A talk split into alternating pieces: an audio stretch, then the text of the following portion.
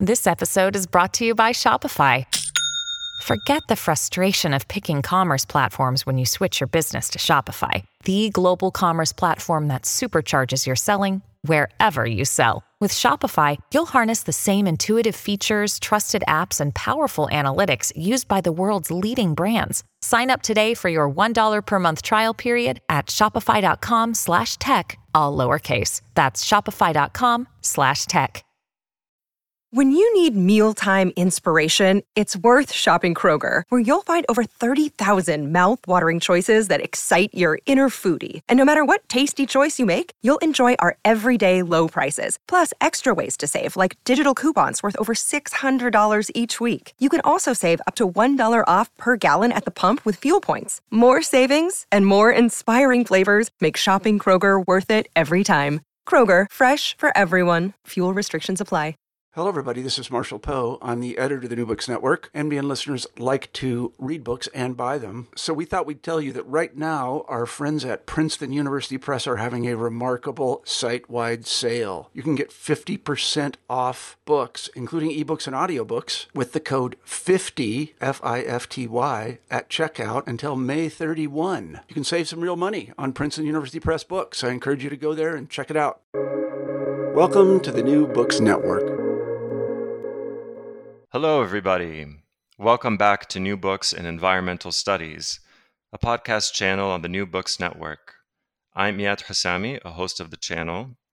In my research as a doctoral student in the School of English at the University of Leeds, I'm working on ecology and agriculture in mid 20th century Lebanon, and my project is supported by the UK Arts and Humanities Research Council through the White Rose College of the Arts and Humanities. Today on the show, we'll be talking with Max Ajl about his new book, A People's Green New Deal. Max, welcome to the show. Thank you so much for having me. I wonder if you could begin the interview by telling us a little bit about yourself. I am currently a postdoctoral fellow at Wageningen University's Rural Sociology Group in the Netherlands, as well as uh, associated researcher with the Tunisian Observatory for Food Sovereignty and the Environment, and an editor with Labor and Society and Agrarian South. My current work is on the intellectual history of heterodox theories of development, emerging especially from Tunisia, but also to a certain extent from Egypt, and the cross fertilization of these ideas across North and West Africa through the hub of Dakar, especially through the work of Samir Amin and the cluster of institutions he was working with. And I'm especially focusing on alternative technology, alternative forms of development, which is very different from some of the contemporary talk around alternatives to development. And I'm also working on a manuscript about the national liberation movement in Tunisia and the role of peasants in driving that national liberation movement in the context of the peasant role in worldwide decolonization during that period. Wonderful. Well, it's really wonderful to uh, speak with you today. And let's turn now to your book, A People's Green New Deal. Uh, let's hear the origin story of this book. How did you come to write it? So I always tell people that this book was essentially uh, an accident. I should have been working on my work, uh, focusing on my work on the intellectual history of heterodox theories of development. And I, uh, quite by happenstance, was writing a bit on the ecological debate in the global north about a Green New Deal uh, when Ocasio Cortez dropped her Green New Deal. And because I've been writing for the public on a variety of topics, usually related somehow to um, uh, uh, development, imperialism, ecology, uh, climate, I attempted to publish a few articles and book reviews on the topic that took what I thought was not the particularly radical step of actually assessing who Ocasio Cortez was, reading the actual context uh, and text of what her Green New Deal was saying, looking at the institutional networks it was bound to, and thinking about how that was articulating with prevailing uh, social democratic uh, or democratic socialist politics in the imperial core in the United States and to a lesser extent in Britain and this was in fact a reaction to the fact that it was uh, there was an aggressive hyping going on over the Ocasio-Cortez uh, Green New Deal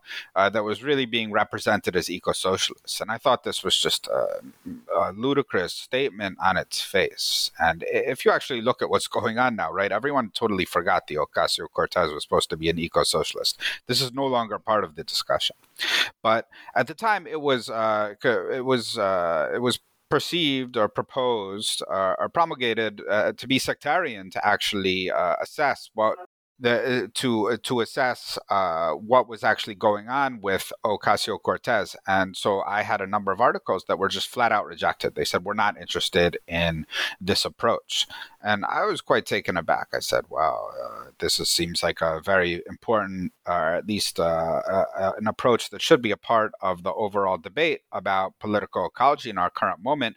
Uh, is it going to be a priori disallowed from entering the public sphere?" And the answer to that was evidently yes.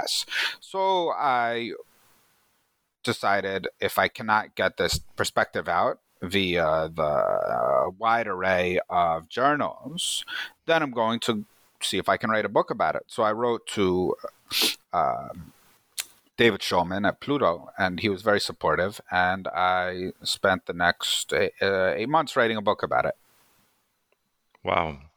So let's stay with the imperial core. Um, John Maynard Keynes and Thomas Robert Malthus. These two figures and their legacies haunt your book. I would like to ask you about how you understand the manifestations of their ideas in the public debate around the climate development social welfare nexus, as you call it. Why do these two figures matter, and how do you use their legacy to describe and distinguish trends in the discourse to which you are contributing? And how does the thought of Ursula K. Le Guin, who also towers as a muse in your book, interact with Keynesian and Malthusian ideas?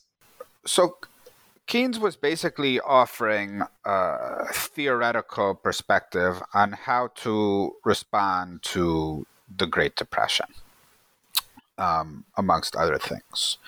And he basically said, okay, the state needs to engineer a large amount of spending, of countercyclical spending, in order to uh, escape from the Great Depression, which is, of course, ultimately what happened. Now, it has been essentially suppressed in the discussion of the Green New Deal. That the proposals for a Green New Deal were, first of all, originally conceived as jobs for all programs.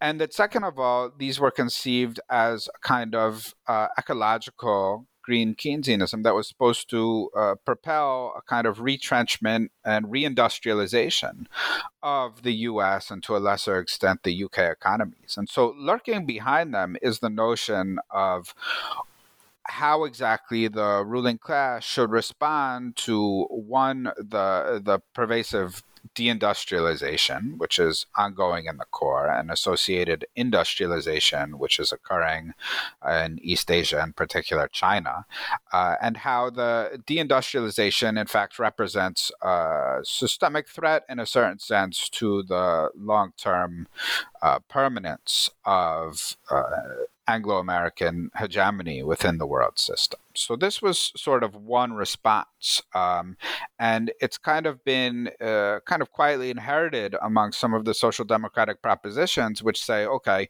we're going to carry out a wide range of countercyclical social programs. We're going to partially decommoditize. We're going to go further and partially decommodify certain spheres of public life. We're going to uh, put certain forms of um, the ecology off limits to capitalist desecration and externalization of costs.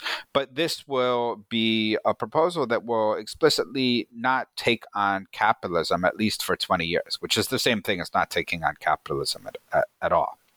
So th- that that's the the background of, of that aspect of the book. Malthus, now Malthus was not a, a consistent theorist, and he's often uh, deployed in uh, very cynical ways to attack the ecological movement. I mean, Malthus was, first of all, primarily concerned with elaborating kind of ramshackle, ad hoc, or post hoc uh, theoretical justifications for denying alms to the poor.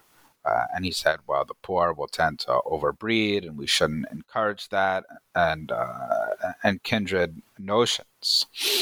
Uh, so, uh, in contemporary climate chatter, Malthusianism is, is basically deployed against the notion that there are some form of uh, flexible but still existent uh, ecological limits to the Earth system. So if you say, okay, there, there's uh, a limit to how many resources we can reasonably access, for example, for renewable transition, people say, okay, that's an that's a Malthusian uh, perspective. Uh, it's quite the opposite, not least because the there's a way of articulating the position that there are uh, limit to le- easily accessible resources to point out that both those limits and the cost of accessing uh, resources represent distributional problems. And those of us raising this issue point out that we don't want to, inf- uh, we don't want to extract these resources and impose uh, their costs on the weakest sectors of the world population, the most vulnerable sectors of the world population. This is an anti internationalist politics. So it's kind of topsy turvy that uh, Malthusianism is deployed then as a stick to beat uh, people who have some sort of cognizance of the role of. Uh, uh of uh, of the ecology and the fact that the ecology is uh, is not uh, indefinitely kind of reformable by technology, um, and it's uh, yeah, and it's it's ironic this is being used to kind of assault uh, people who have a, a popular eco-socialist orientation uh, of w- whether it's a popular internationalist and anti-imperialist eco-socialist orientation or otherwise. Malthusianism is basically deployed to attack any and all kind of notions of eco-socialism or uh, degrowth, which is anti-capitalist and is increasingly shifting in the direction of eco-socialism, although there are uh, certain barriers which remain to be surmounted to affect that convergence. Um, you know, Ursula Guhn um, is. Uh, helps us uh, see the future. Uh, you know, part of the problem, I think, of both of the above uh, theorists is uh, they they they block a way of reconceiving of the future in a way that is uh, can can make the world big enough for everybody. Now, of course, Ursula Le Guin's uh, utopias are always have always historically been ambiguous, uh, which I think is helpful in the sense that uh, uh, building utopia under capitalism is inherently uh, an ambiguous endeavor because you actually have to build uh, utopia or struggle for socialism, is a vocabulary that I prefer to hold on to, uh, under conditions that are not of your own choosing, which therefore distorts inevitably any and all projects for socialist transition. Uh, and so this this idea of both holding on to utopia and uh, thinking of, seriously about utopia, and also understanding that uh, utopia will be what she called a, a flawed utopia, uh, which also means the uh, the struggle for utopia will be flawed, is I think a helpful corrective to a lot of uh, prevailing thinking, which uh, will attack both uh, utopian thinking on the whole, and they'll say, oh, that's not pragmatic, that's not reasonable, that's not possible. Uh, and will also at the same time attack the movements that are struggling towards utopia from their own particular position as irredeemably flawed precisely because they are blighted by the conditions of. Uh, of their birth and also blighted by the resistance and oppressions that capitalism and imperialism inflict upon them as they attempt to walk to utopia. And so the, the heat of this assault will inevitably uh, warp uh, some of these institutions. And that's actually in their very nature. That's in the nature of struggle. So I think uh, she is, is very helpful about that. I think uh, something else that she is doing that is uh, quite remarkable and important is she is bringing our focus to uh, softer utopias in a certain sense that is, she is although although kind of the the austere worlds that she usually uses to build utopia are are more austere than the conditions uh, humanity faces in on, on this earth, to be sure. But what I think is important is to say, okay, you can actually have a utopia which is not, which uh, embraces high technology, which embraces uh, sophisticated social interdependence, which is uh, modern in in many senses, but which at the same time does not turn technology or turn a particular Jetsonian vision of uh, of modernity into a goal in and of itself or a virtue in and of itself, but that rather uh, we should understand that uh, the technical system and the social system are both embedded, interweaving, uh, constitute one another, and that also uh, you can have a utopia which is not resting on uh, these kind of Jetsonian or, or, Star Wars, Star Trek style, extremely advanced and, in fact, in the current period, non-existent technical systems, and that we can have softer, uh, more grounded uh, utopias that uh, recognize that, uh, in fact, the utopia is meant to serve humans rather than the other way around. I really like what you were saying about ambiguity um, in her worlds. Let's move from theory to plans. In your first chapter, Great Transition or Fortress Eco Nationalism, you draw attention to how top down, world scale ecological financial engineering plans have gained traction as part of an effort to mitigate risk and contain the so called threat multiplier of climate change or global warming. How do the contemporary Green New Deal plans, which you discuss, utilize these concepts and what aspects of climate justice are missing from these plans and why?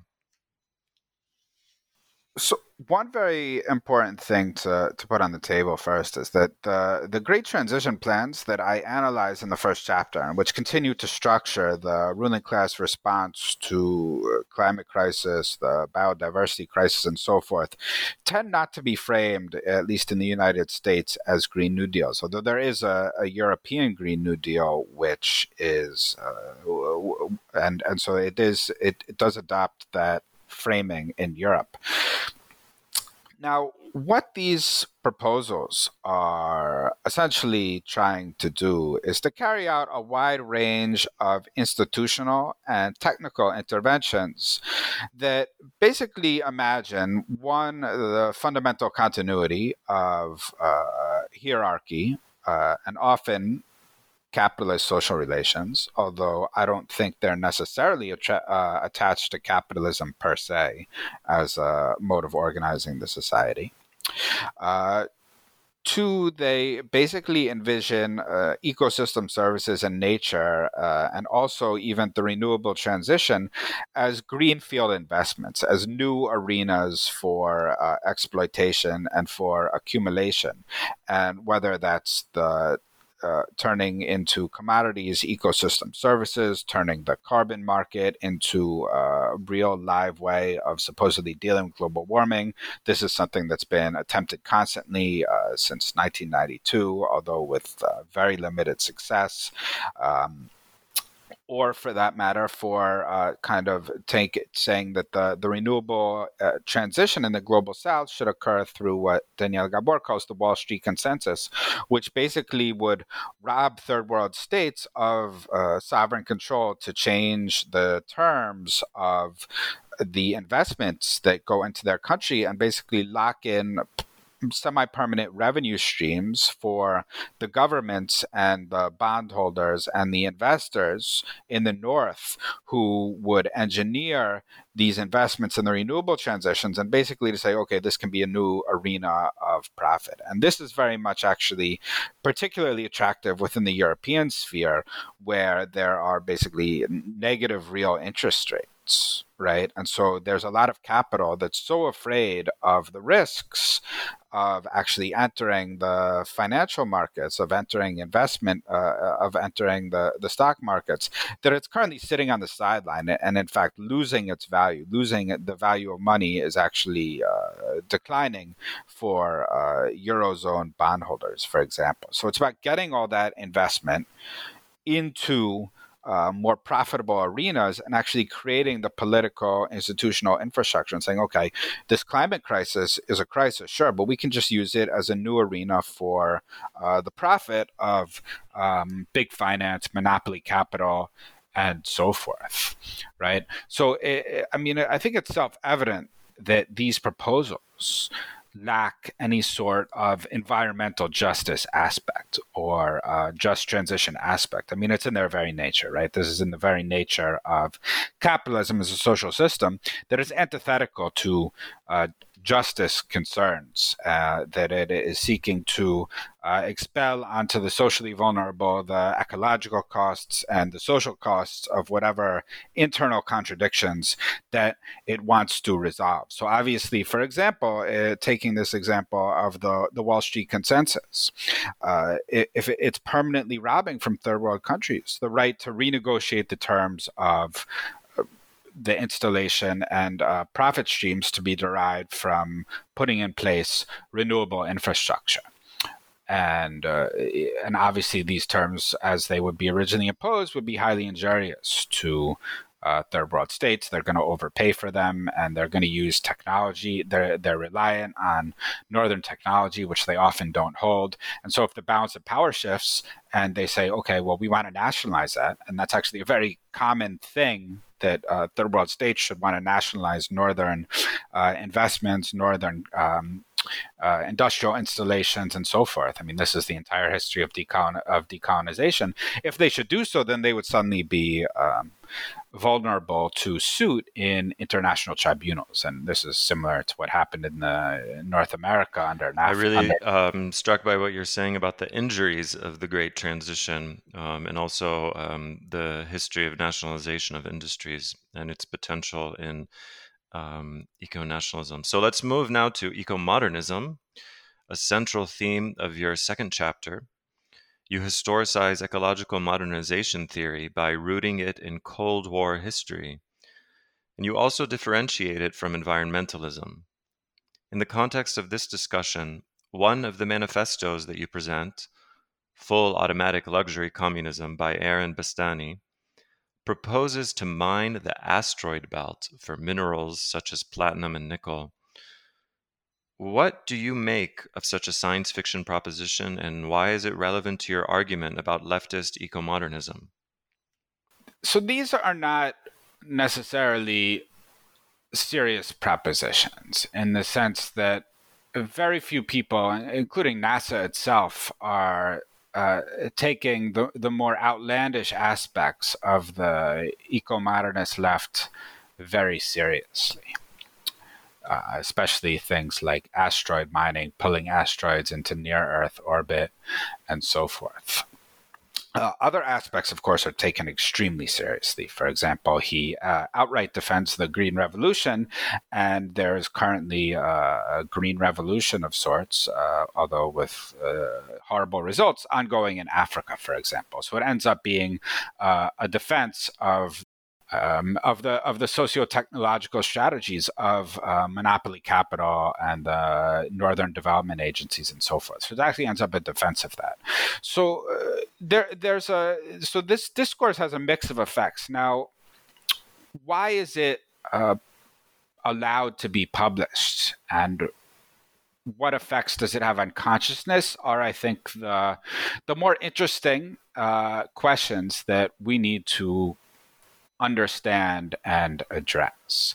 Now, basically, these proposals are comforting, uh, and they actually reflect the kind of ideological default, we can say, of people in the global north of a variety of eco- of social and ideological persuasions, but primarily somewhere uh, uh, who consider themselves somehow supportive of uh, redistributive politics, but are not very comfortable with actually existing uh, anti systemic struggles who uh, carry with them the baggage of the historic uh, Western Euro American contempt for uh, the peasantry, uh, pastoralists, and so forth, the forest dwellers. Uh, and basically are ablated from the actual core struggles for social transformation and national liberation, which have always come from the periphery of the world system, which makes sense. Uh, the people who are most oppressed are more or less the most likely ones to demand the most revolutionary upheaval, upheaval of the social system. I mean, we know this is uh, just kind of almost arithmetic right? Um, and this kind of uh, catatonic uh, theology of modernization coming from Aaron Bastani, who doesn't know anything about uh, ecology or much else, uh, serves the function of maintaining uh, this kind of progressive sectors as basically at a distant remove from the necessary social subjects of transformation on a world scale. Uh, and that is why it, it that type of perspective is published actually in the New York Times. They said, "Oh, here's a luxury communist position." it was published in the New York Times. It was very ridiculous. I mean, uh, do you want to tell me that the New York Times is a herald of a communist revolution, or that this type of communism is actually the ideal type of communism from the perspective of the New York Times. This doesn't mean there's a conspiracy going on. They're like, uh, they just say, okay, this is uh, this is agreeable. Why is it agreeable? Well, it's agreeable because it's not centering Filipino peasants making eight cents an hour or eight cents a day, uh, picking picking pineapples for uh, American multi multinationals. Right? That is not the type of non-luxury communism that would. Uh, that is not a type of communism that would be very attractive to readers of the New York Times and the publishers of the New York Times, whereas uh, Bastanian hallucinations are comfortable for uh, such publishers and such readers. And so that is why we uh, see it in front of us as, uh, as to why it didn't encounter uh, a greater amount of friction and challenge. This is a very different question. Nice. So let's stick with anti systemic struggles. In Chapter 3, you turn to energy use and degrowth. You also offer a definition of eco-socialism as the imposition of a different social logic onto the productive forces, the notion that energy systems should be run to balance the warring needs of avoiding ecological damage and providing necessary energy for human beings. Is this compatible with a program for what you term a worldwide energy democracy? Why or why not? Absolutely. So, any sort of energy transition, uh, other than if you want uh, to use to use uh, you know wooden windmills to power civilization, uh, requires extraction of minerals and highly elaborate uh, industrial processes in order to build turbines and even to have run of the river uh, hydroelectric, which is very distinct from large dams, in order to build solar panels and so forth, right? So these are all uh, going to incur ecological damages when the raw materials are extracted from the earth. There is no way around it they are also uh, capable of imposing ecological damages when they're installed. So, both their extraction and uh, their installation and subsequent use uh, can produce uh, distribution conflicts or class conflicts. Uh, and there's a lot of work going on that has been done about this, for example, in southern Mexico, for wind parks in India. Um, very good work uh, in Spain, in, in, in, the, in the area around Barcelona that's dealing with this topic. And so we know that just as uh, the fossil extraction and distribution uh, uh, implies struggles over uh, consequences, so does renewable energy. Now,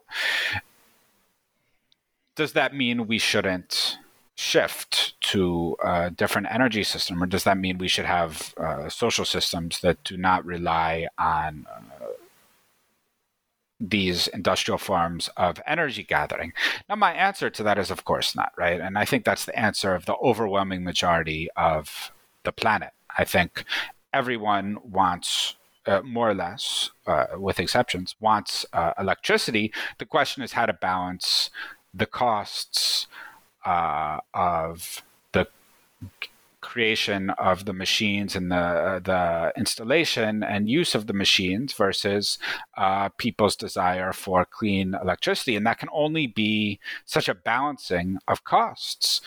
Can only occur in a serious way when you have uh, an egalitarian political and social system that can make those decisions in a collective way and make a- reasonable tabulations of costs and benefits, not using uh, the dollar sign, the dollars and cents to decide this is a cost, this is a benefit, but to be substantively rational and decide, okay, these are the prices that we are willing to accept as a as a society in order to have access to energy right and i think you know this this way of putting the issue this is uh, although I, I, don't think it's um, you know i don't i don't think i've come up with some sort of advanced conceptual innovation or theoretical innovation remotely in, in stating it that way but i do think that posing it that way does not seem to be very common in a lot of the literature that I read that I read on these topics. So let's shift now from the worldwide perspective, uh, worldwide level, to the level of the US and the legislature. You conclude chapter four in the first part of your book with an assessment of the problems of green social democracy. In this chapter, you contend with Naomi Klein's work as well as the U.S. Green New Deal draft legislation by Congresswoman Alexandria Ocasio Cortez and Senator Edward Markey. How do you see green social democracy, and what are the key problems? Green social democracy was and still is, although at this point it's a bit having a zombie existence after the failure of Bernie Sanders and Jeremy Corbyn was basically a bid on uh, electoral uh, and legislative transformation to green social democracy in the north. And it was kind of a wager that this uh, you could install ever more uh, progressive legislators like uh, Ocasio Cortez or Jamal Bowman, and that we were also going to successfully elect Bernie Sanders and Jeremy Corbyn, and that they would then be able to hold these positions and implement legislation that would successfully uh, carry out these forms of green ecological transition alongside a widespread downward redistribution of wealth within the Euro Atlantic states. Now, this had a lot of problems from the outset, right? I mean, basically, it sought to replicate the post 1945 experience of social democracy in the Europe European core and its uh, Fordist cousin in the United States. And if you wanted to rerun that play, which is not a politics I support in the first place, one should recognize, of course, that those redistributive uh, policy regimes took place when there was the threat of very different ways of organizing uh, the social system that were real live historical alternatives, namely China and the Soviet Union. Uh, and the national liberation struggles, which were occurring across Africa and Asia and then uh, Cuba, and that these represented to a lot of people alternatives for how to organize society that did not uh, reflect uh, the continuity of monopoly capitalist uh, forms of social organization. Now, those threats are not uh, in place and the kind of widespread insurrectionary atmospheres that occurred that were in place in Europe and the United States uh, from the 30s onwards do not exist in the European core, I mean, and the United States right now. There, there's not a sufficient threat to compel the ruling class to accept uh, widespread redistribution of wealth. Uh, so even uh, accepting the terms of social democracy, which I do not, these were uh, dead ends in the beginning. Furthermore, uh, the very fact that if you are carrying out a process of, um, uh, of, of accepting the continuity of capitalism, capitalism is a system of exploitation. I mean, you're extracting surplus value from workers, whether that's workers in the core or whether that's workers elsewhere. Uh, and capitalism as a historical social system has always been based on wealth transfers from the periphery, like from India, from the uh, from the Indies, uh, from Central America, from Latin America, from Africa uh, to the European states. I mean, that is what colonialism was. That's what neocolonialism was and is, and is is built into historical capitalism. So if you're accepting that uh, that so if you're accepting social democracy, you're also accepting uh, that social democracy is actually a system for regulating rather than uh, eliminating capitalism, and you're also accepting that there will be uh, a softening of capitalism in the European core or Euro American core without uh, taking on the wealth transfers, the value transfers from the periphery to that core, is basically saying we are not interested in building an internationalist struggle at the outset. And again, this is uh, this is not a politics that I subscribe to. And if it's uh, that is the implicit politics, which uh, was in a great deal of the chatter about a Green New Deal. And this is part of why I wrote the book to say, okay, let us simply clarify that there are different political projects, ambitions, and horizons that are contending for influence. Let us clarify the distinctions between them and let the chips fall where they may. Value transfer is a concept that um, rings loudly with me. Um, and I want to move now to the second and final part of your book, which features a passionate and comprehensive description of a people's Green New Deal. You address a range of sectors, from urban planning to transport and industry. You animate these discussions with insights on technology, from philosopher Ivan Illich, among others. Why do the conceptualizations from Illich appeal to you? So Illich is a is a very interesting figure. Uh, completely um, not completely disinterested in uh, socialism or communism, and not really using the vocabulary of uh, imperialism. But uh, nevertheless, Illich was stating in a very clear way that uh, the technical systems, the technologies that are being selected for, installed, uh, and implemented, uh, spread, diffused at any given historical moment are not neutral, right? They are, at the time of their crafting, they reflect those they reflect the interests of those who decide that they should be crafted and then in terms of the patterns of their deployment and subsequent modification, they again uh, reflect the existing balance of social forces in terms of how they are subsequently developed, unfurled, and then kind of locked in, and then uh, restructuring social formations around them. So Illich really makes very clear that technology is uh, is not uh, is not neutral. Um, that it is, for example, you know, he he was interested in contemporary medicine. And as he pointed out, I mean, contemporary medicine uh, in in the West, while it has positive aspects, very much reflected um, the the capitalist organization uh, and the interventionist also uh, orientation of. Um, uh, of the society and of the medical system. And so he was extremely critical of that. And that's why we have the types of medical systems that we do, which are primarily uh, interventionist and reactive rather than community oriented and preventative, right? So I think Illich was uh, extremely effect- has been and is still ought to be read very carefully by people who are interested in understanding that uh, technological technological technology is not at all socially neutral.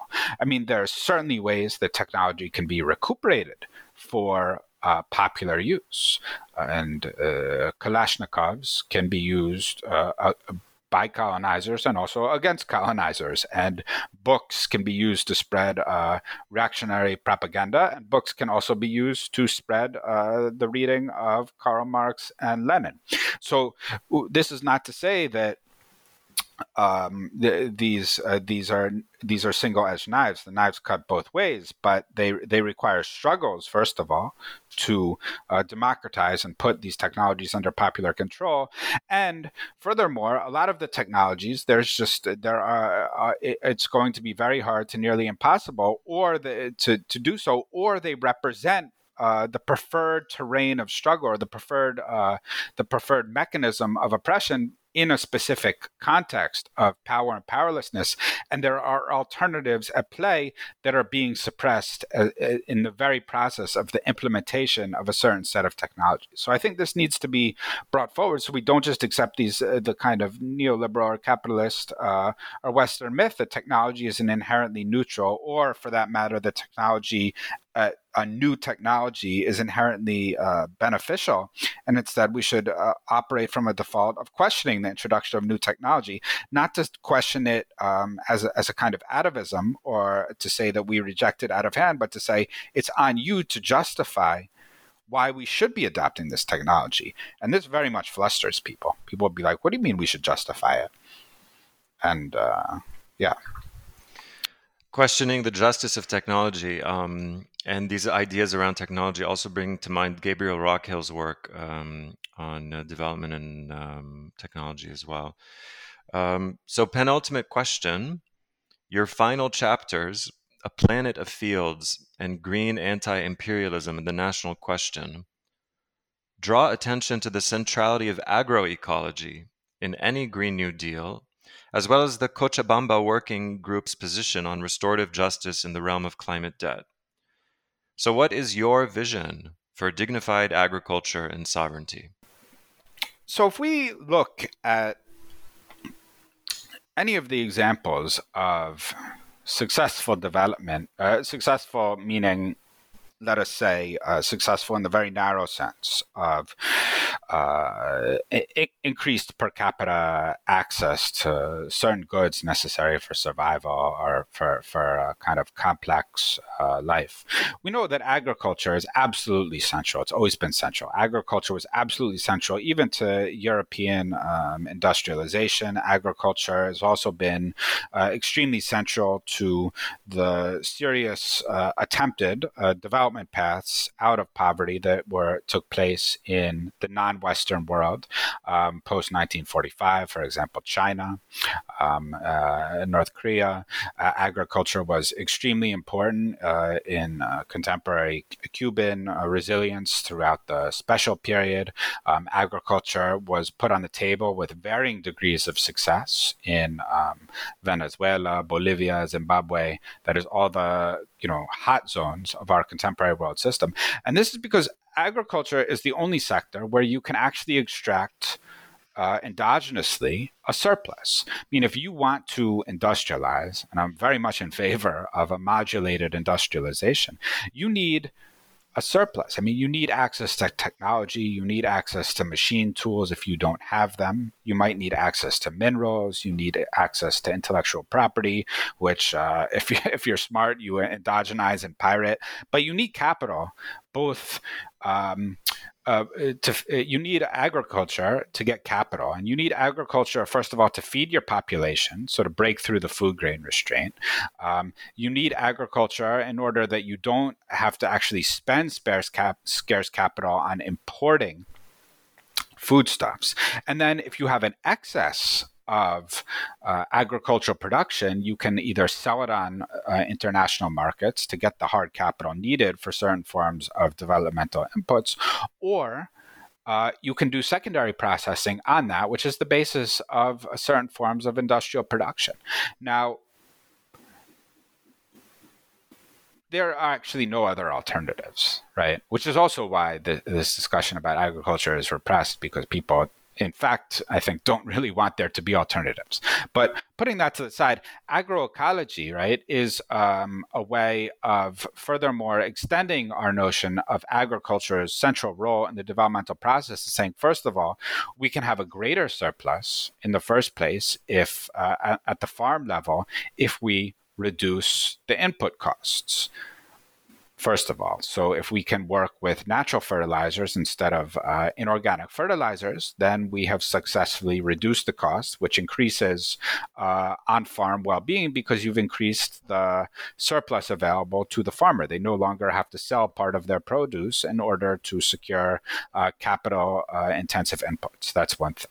But another thing is that agroecology is uh, uh, can be a way of resisting uh, perturbations that come from global warming, for example. For example, uh, they it, it produces an agriculture that's far more resistant to drought, to blight, to floods. Uh, and we know from widespread uh, social scientific work and farmer surveys that have been done on uh, agriculture during and after drought events, during and after hurricanes in Central America, that um, uh, that agroecology, precisely because it is trying to mimic more closely or uh, move more closely towards the functioning how, how natural agro ecosystems function, is a lot more resilient than monocrop agriculture. So this kind of makes it a very necessary transition tool for our contemporary societies. And in fact, I was just reading an article two days ago about how uh, regenerative agricultural methods are actually being widely used in uh, in Zimbabwe. Um, and this is part a part, not all, but it's a part of how they have a, a record corn harvest this year. So it's very important for uh, just transition within the world system. It also uh, instead of uh, emitting, for example, carbon dioxide into the atmosphere, it actually allows agriculture to be a carbon negative, a carbon dioxide negative element of our productive system.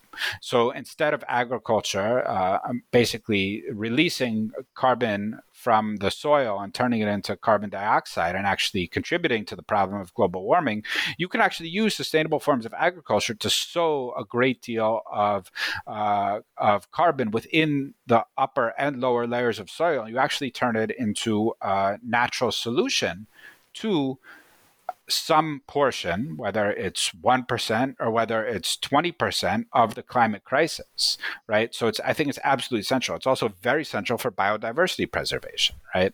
Because you're not using pesticides, you actually, uh, you don't rip apart the the trophic cycle. You don't rip apart the trophic web. You aren't uh, carrying out this uh, genocide of insects, which then uh, ricochets up the food chain to causing massive damage to all the animals that prey on insects, including birds uh, and reptiles. And so you end up with a much more regenerative agricultural system, which ends up preserving biodiversity while at the same time improving small farmer livelihoods and making the overall system uh, more. Uh, sustainable from a carbon cycle perspective, right? So there's a lot of positive effects that can be uh, achieved and secured through a worldwide transition to agroecology. That's an amazing um, discussion of agroecology and its cascading regenerative and economic advantages. Thank you, Max. So, to wrap up today, um, tell us a little bit about what you're working on these days. You hinted at it in the, some projects in the bio, but it'd be great to hear more. So, I'm working on, um, I'm in fact working on, on three or four projects at the same time, which is not what, what I advise anybody to do. Uh, my, my dissertation work was um, trying to understand the role of uh, smallholders and pastoralists in Tunisian decolonization and how Tunisian decolonization actually uh, relied on decolonization process, the decolonization process that had occurred in Egypt, um, the nationalization of the Suez Canal, uh, the uh, nationalization of a, of a variety of foreign owned um, industrial concerns and so forth, and also the peasant war, which was occurring in Algeria. Uh, and so I need to turn this into a, a book, which I'm working on. I have uh, a huge amount of archives um, from uh, that the, the French gathered during their military occupation of Tunisia. And so I'm working on a, a manuscript basically. This is basically about the, the Tunisian peasant war. Uh, that's one. And then I'm working on. Uh, another research project, which is linked to the intellectual history of heterodox theories of development in the Arab region, but especially Tunisia in the 1970s and 80s. There was an agroecologist, Salahuddin Al Amami, whose name, whose face and name were just added to the five dinar bill in Tunisia. Uh, one of the most important um, ecological figures that I have encountered uh, in the third world, and he's very much unknown, including in Tunisia herself. Uh, and then I'm working on the a critique of the planning process that occurred in Tunisia in the 1960s, and also trying to understand it as prophylactic against kind of more radical and anti-imperialist attempts at popular development, which were occurring uh, elsewhere in the Arab republics during that period, alongside, uh, you know, which were marked by widespread um, although still delimited, land to the tiller, agrarian reforms, and so forth. So those are those are the three projects, and then I'm also uh, working on a kind of uh, more theoretical update of a People's Green New Deal that is basically treating ecology and national development planning from a national liberation perspective. That last project is very intriguing. Um, maybe in a future interview, we'll get to discuss that book. Max, Thank you so much for being on the show today. It was a great pleasure and privilege to speak with you. Take good care. Thank you so much.